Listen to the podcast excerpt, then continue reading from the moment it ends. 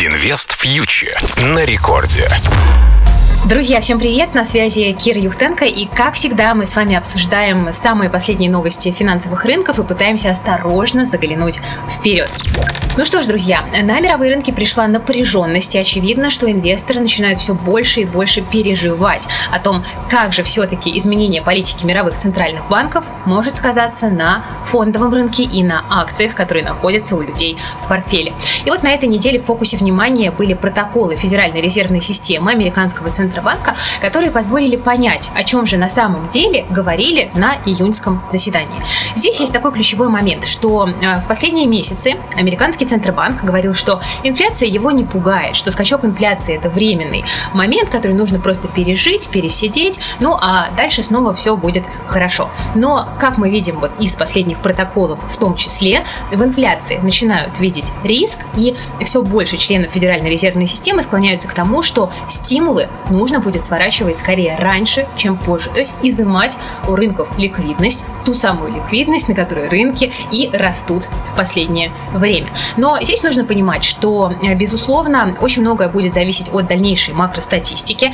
13 июля в США выходят данные по инфляции, которые могут оказаться выше прогнозов. Но, с другой стороны, мы видим, что даже и на американском рынке труда появляются э, сигналы некоего замедления восстановления экономики, поэтому еще не факт, что американский Центробанк все-таки решится сокращать стимулы а, в самое ближайшее время, в самые ближайшие месяцы. Поэтому рынки уже во многом настроились на то, что политику будут ужесточать. И если этого не произойдет из-за того, что макростатистика слишком плохая, распространяется новый штамм, рынкам нужна поддержка, то в таком случае рынок акций может показать э, еще один довольно резкий скачок наверх, именно потому, что вот ожидания этого самого сворачивания уже были заложены в цену финансовых активов.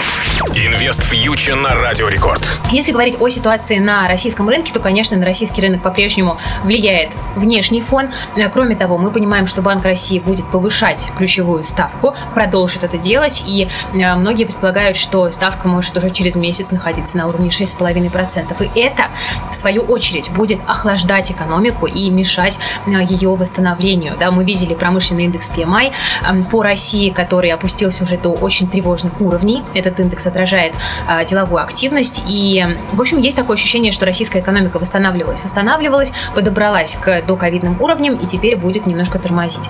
А, и при этом Центробанк повышает ставку, потому что он не может этого не делать. Почему? Потому что инфляция в России уже достигла 6,5%, как сказал Росстат на этой неделе, а это рекордные уровни с 2016 года. Дорожает все, от продукции до стройматериалов. И в этом контексте мне кажется, что у российского рынка есть факторы, которые могут сдерживать рост акций. Насчет мировых рынков, американского рынка я бы пока не была настолько уверенной. Ну, а что насчет российского рубля? Смотрите, здесь нужно понимать, что Минфин начал более активно скупать валюту. Э, темпы поднялись до самого высокого уровня за весь 2021 год. Э, по 13, по-моему, э, миллиардов будут скупать за, неделю, за день, прошу прощения. И это тоже фактор, который, безусловно, для рубля не является позитивным. Плюс какой-то возможный внешний негатив, да, может на российскую валюту оказывать давление, но пока я вижу рубль в диапазоне 72-78 в ближайшие месяцы. Ну а дальше уже, наверное, одному Джерому Паулу, главе Федеральной резервной системы США, Известно, что будет, потому что, конечно, все рынки сейчас заточены именно на политику Федеральной резервной системы. Именно от нее будет зависеть дальнейшее направление движений в акции.